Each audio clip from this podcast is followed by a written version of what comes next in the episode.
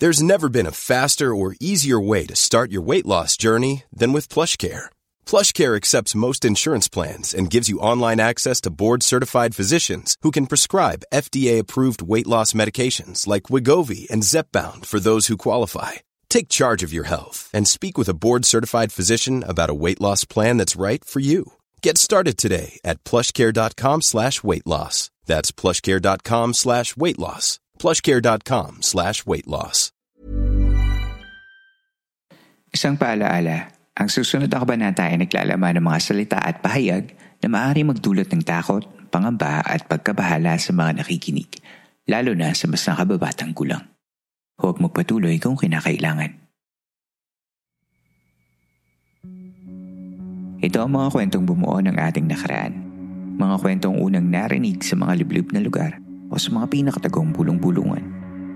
Dito ay pag-uusapan natin ang mga kwentong kababalaghan at misteryo na humalo sa kultura, kasaysayan at kamalayan nating mga Pilipino.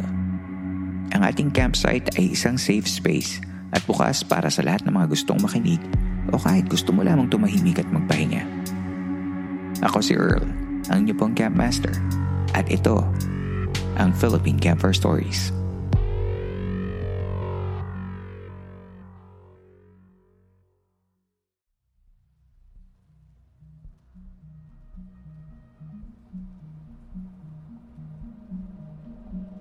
Tuloy po kayo sa isa na namang gabi ng Philippine Campfire Stories.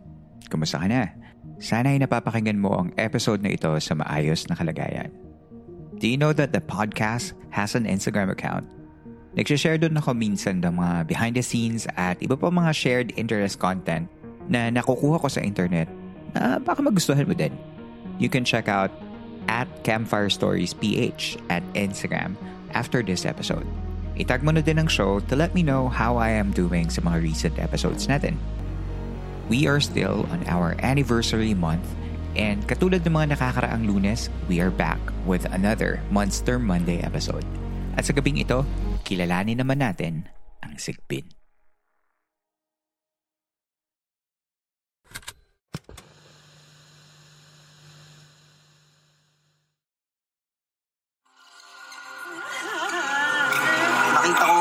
Sa kanya. Parang tuta, pero mukhang kambing. Sigbin? Sa ospital na tayo, ma.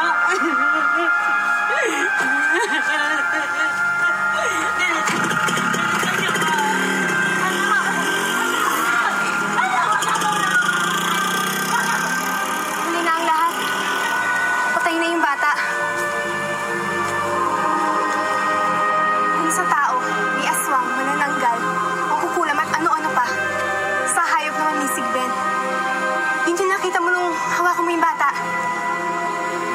Naalala ko na. Yun yung munti kang masagasaan kanina. Ha? You can't really see them? Bakit? Hindi ba sila nakikita? Hindi. Pagkalabas nila sa pinagkakataguan sa kanila, humahalo sila sa hangin. Naghahanap ng mabibiktimang bata. Ang sinasalakay nila, ang mga tulog na batang walang nagbabantay. Pag nakagat na, ilang oras na lang mamamatay ng biktima. Sila, bumabalik sa tapayan. Doon sila tinatago ng amo nila. Amo? Alam mo kasi yung mga Sigbin na yan, may mga tao yan at tagapag-alaga, yung may itimang budi for their own personal reasons. Mamamatay lang ang mga Sigbin pag may nangwasak ng kanilang tapayang tahanan. Kaya lang, malabo nga mangyari yun kasi amo nga lang nila nakakakita sa kanila.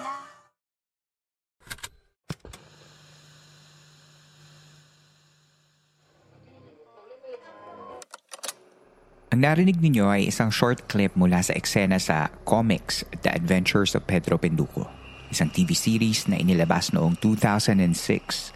Ang kwento ng episode six ng seryeng ito ay nagtampok ng isang kakaibang nilalang bilang kalaban ng bidang si Pedro Penduko, ang mga Sigbin. Ang maalamat na Sigbin ay isang nilalang sa ating mga kwentong bayan na sinasabing naninirahan sa kapuluan ng Pilipinas.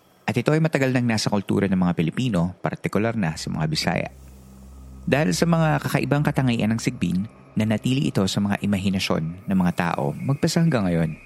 Isa sa mga unang tala ng Sigbin ay sa librong Diccionario Mitologico de Filipinas, isang compendium ng mga mythological beings ng ating bayan mula sa obserbasyon ng Kastilang si Ferdinand Blumentry noong eighteen ninety-five. Ayon sa kanya, ang mga Sigbin ay mga nilalang na kilala ng mga Bisaya bilang isang spirit familiar o isang alaga ng isang tao na itinuturing nitong amo. Kapalit ng pag-aalaga sa Sigbin ay paglilingkuran siya nito habang buhay. Wala namang description ang Sigbin sa compendium na sinabi ko. Pero ayon sa mga kwento, ang Sigbin ay parang isang hybrid ng ilang mga hayop na pinagsama-sama, gaya ng maliit na kangaroo, aso, at kambing na walang sungay.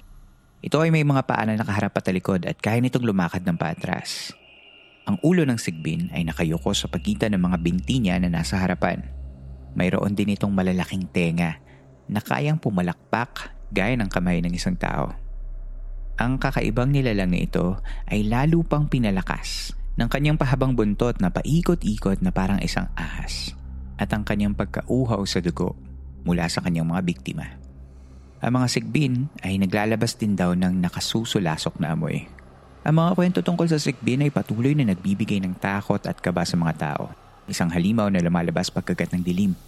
Ang Sigbin ay madalas na sinasabing may nakabibinging iyak na maririnig kahit sa malayo man o sa malapit. Dahil sa mga katangiang ito ng Sigbin ay talaga namang isa ito sa mga folklore creatures na binabalot ng lagim.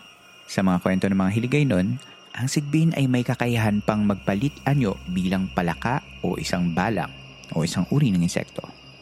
Iniinom daw ng Sigbin ang dugo ng kanilang bibiktimahin sa pamamagitan ng pagsipsip sa anino nito. Ayon sa mga kwento, mas madalas na mga bata ang ginagawang biktima ng Sigbin. At kadalasan ay umaatake ang mga nilalang na ito kapag sapit ng mahal na araw, lalo na kapag Biyernes Santo kung kailan pinaniniwala ang patay ang Diyos. At mas malakas ang kapangyarihan ng dilim. Hahanap ito ng batang mabibiktima at matapos paslangin ay kukunin nito ang kanyang puso upang gamitin bilang isang agimat.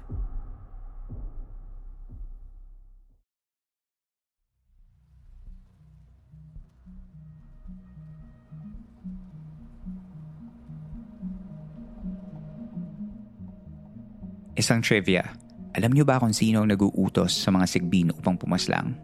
Malalaman natin ang sagot pagkatapos lamang ng isang paalala. That and more, coming up next.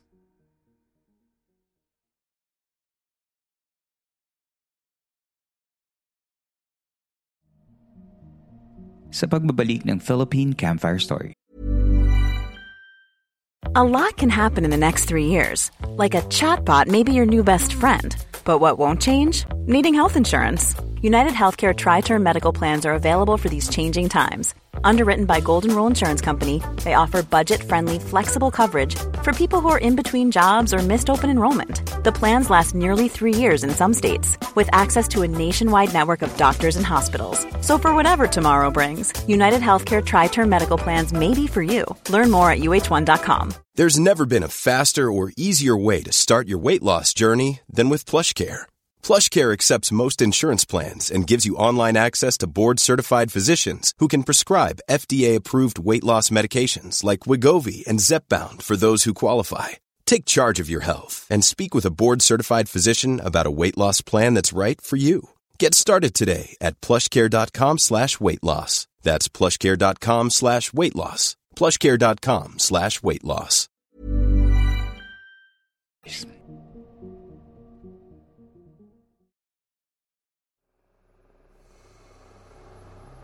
Tulad ng nasabi ko kanina, ang mga Sigbin ay mga spirit familiars.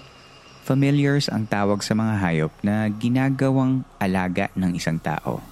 Kadalasan, ang mga witches ay may mga familiars gaya ng pusa, ahas, palaka o ibon. Naalala niyo ba sa Harry Potter kung saan merong alaga si Harry na isang kuwago na si Hedwig? Yun ang mga familiars. Pwede mo silang alagaan at utusan para gawin ang kung ano man ang nais mo. Ang tawag sa amo ng isang Sigbin ay isang Sigbinan. Ayon sa mga lumang kwento, ang mga Sigbinan ay mga taong may taglay na salamangka na may sarili niyang kakayahan gaya ng pagpapalit ng anyo. Nakakapag-anyong ahas, buwaya o malaking aso ang mga Sigbinan at kaya nitong pumatay ng mga tao.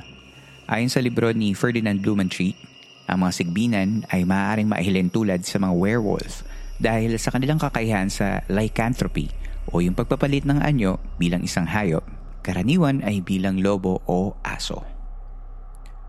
Ang mga Sigbinan ay mga makapangyarihan at maimpluwensyang pamilya na may kakayahang utusan ng mga Sigbin at sila ay itago sa mga banga.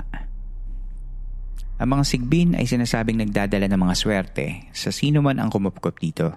Ito rin ang pinakita sa seryeng The Adventures of Pedro Penduko kung saan inalagaan ng isang dating albularyo ang mga Sigbin at itinago sa tapayan at hinahayaan itong maghasik ng lagim sa bayan nila at patayin ng mga bata. Kapalit nito ay naging konsehal ng bayan ang dating albularyo. Ayon pa sa ibang mga kwento, ang Sigbin daw ay nagiging pet familiar din ng mga aswang.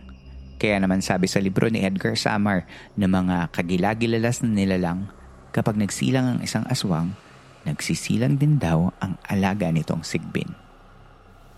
Gayon, paano nga ba lalabanan ng mga Sigbin kung sakaling ikaw naman ang susunod na atakihin nito? Maari daw hulihin ng mga Sigbin kung maglalagay ka ng uling sa iyong lugar dahil ito yung mga kinakain nila. Pagdating ng Sigbin ay kailangan mo ng matulis na bagay gaya ng kutsilyo upang paslangin ng Sigbin. Pagkatapos ay kailangan sunugin ang katawan ng Sigbin dahil sa oras na may maiwan kahit gahiblang buhok ay maaari itong buhayin ng amo nitong aswang. Isa sa mga naging urban legends noong dekada nobenta ay napabalitang ang dugo ng isang Sigbin ay nakakapagpagaling daw ng H I V or AIDS. Dahil dito nagkaroon ng mga poachings at huntings sa iba't ibang mga lugar sa loob ng bansa at ilang mga poachers ang nanghuli ng mga hayop na sinasabi nilang Sigbin. Parang naging isang malaking treasure hunt ang nangyari at may iba pang mga treasure hunters ang naniningil ng pera upang sumali sa pangangaso di umano ng Sigbin. Sa mga balita, ilang videos na ang nakita sa internet na mga sinasabing Sigbin. Kamakailan lamang isang video ang pinakita sa magazine show na Kapuso Mo, Jessica Soho tungkol sa isang hayop na nakuhanan daw sa Cebu. Ang hayop ay gumagapang sa isang matubig na lugar at kakatuwa ang itsura nito. Sa huli ay napag-alamang isa itong may sakit na sun bear o isang uri ng oso na natatagpuan sa Southeast Asia. Ang sun bear ay nawalan na ng balahibo na maaaring dulot ng pagkasira ng kanyang tirahan dulot ng deforestation. Dahil sa kawalan nito ng balahibo at hindi kilala ang sun bear ng karamihan ay napagkamalan nitong Sigbin. Sa Cagayan de Oro City naman ay nai-report na may dalawampu't isang manok ang misteryosong pinatay isang gabi ng pinagbibintangan nilang Sigbin. Sa ulat ni Clyde Makaska sa G M A News, Balita Pilipinas, sinasabing nakita ng mga residente ang mga patay na manok sa barangay Kauswagan na may mga kagat sa leeg at sa likod. Kwento ng mga caretaker ng mga manok. Nakarinig sila ng ingay ng mga manok at maging ng aso noong Sabado ng gabi. Hindi naman naimbestigahan na ang nasabing insidente dahil ayaw na rin daw magpaimbestiga ng may-ari. Pero kung talaga maghahanap ka ng Sigbin ay maaari kitang ituro sa sikat na sikat na comics na Trece. Sa Trece Book three, sa unang kwentong pinamagatang A Private Retaliation, ay unang lumabas sina Bantay at Puti. Sila yung tumutulong kay Anton Trece na tatay ni Alexandra Trece bilang mga trackers. Sina Bantay at Puti ay mga Sigbin na may kakayahang magpalit ng anyo. May libro din ang manunulat na si Alan Derain na pinamagatang May Tiktik sa Bubong, May Sigbin sa Silong na isang antolohiya tungkol sa mga aswang. Maraming mga kwento ang nasa loob ng librong ito katulad ng Aswang plus Masahista ni Marco Lopez, Aswang ng C I A, si General Lansdale at ang kanyang Combat Cywar Contra Hook ni Alan Derain. At ang aking paborito, isang galeriya ng mga aswang sa comics taong nineteen forty-eight to twenty fourteen ni Edgar Calabia Samar. Ikaw, may alam ka bang kwento ng mga Sigbin?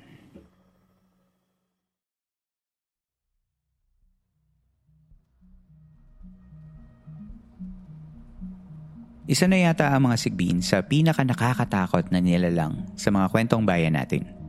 Pero bukod sa nakakatakot na mga katangian ng Sigbin, ang staying factor nito sa collective memory ng mga tao, despite the limited stories around it, ay mas nakakamangha. Iilan lang ang creature sa folklore natin ang nagtagal at hindi nalilimutan mga tao. Mas kilala pa natin ang mga ibang foreign monsters dahil sa kakulangan ng sasabihin na lang nating exposure or hindi kaya ay hindi na ma-maximize ng mga artist ang paggamit sa ating mga mythological creatures sa maraming kadahilanan. Isa na dito ay ang limited resources na pwedeng itap ng mga creatives para maisabuhay nila ang kanilang mga visions. Kung isa kang creative, gumagawa ng mga drawing, nobela, comics, tula, kwento, kanta, pelikula at kung ano pa. Huwag mo sanang kalimutan ang mga nilalang sa ating kwentong bayan. Isama mo na din ang mga sigbin. Samahan nyo kami sa Q and A portion ng ating episode sa Spotify kung ano ba ang tingin mo sa episode na ito. May mga kwentong sigbin ka din ba? Comment mo na yan sa Spotify at kahit sa iba nating mga social media channels.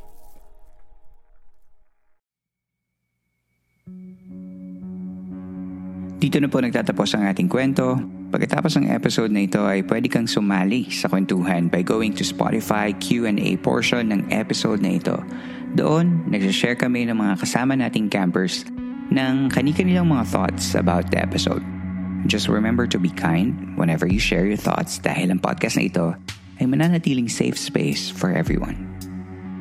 Kung gusto mo naman suportahan ang show by giving monetary tips, you can do that by joining our Patreon and Kofi. Yan yung mga sites kung saan naglalagay ako ng mga extra content for the podcast listeners when I can. Kung may access ka naman via PayPal or GCash and you feel like gusto mo akong ilibre ng kape to help me create these episodes, ay pwedeng-pwede mong gawin yan by checking our PayPal and GCash accounts sa episode's show notes. Pumunta ka lang sa Spotify and click on the description of the episode at makikita mo lahat ng link na kailangan mo. At panghuli, kung may kwento ka naman na gusto mong ibahagi sa ating camp ay pwede mong isend yan sa campfirestoriesph at gmail dot com at babasahin natin yan sa mga susunod na Santelmo Society Radio episodes. Muli, maraming salamat po sa inyong pakikinig. Magkita na lang tayo sa susunod na kwento. Ako si Earl at ito ang Philippine Campfire Stories. The opinions of podcast creators, hosts, and guests are not necessarily reflective of the official stance of the Pod Network Entertainment, its hosts, or other network programs. The content created by the people behind the podcast is personal and not meant to harm any religion, ethnicity, group, organization, company, or individual. Planning for your next trip? Elevate your travel style with Quince. Quince has all the jet-setting essentials you'll want for your next getaway, like European linen, premium luggage options, buttery soft Italian leather bags, and so much more. And is all priced at fifty to eighty percent less than similar brands. Plus, Quince only works with factories that use safe and ethical manufacturing practices. Pack your bags with high-quality essentials you'll be wearing for vacations to come with Quince. Go to quince dot com slash pack for free shipping and three sixty-five day returns.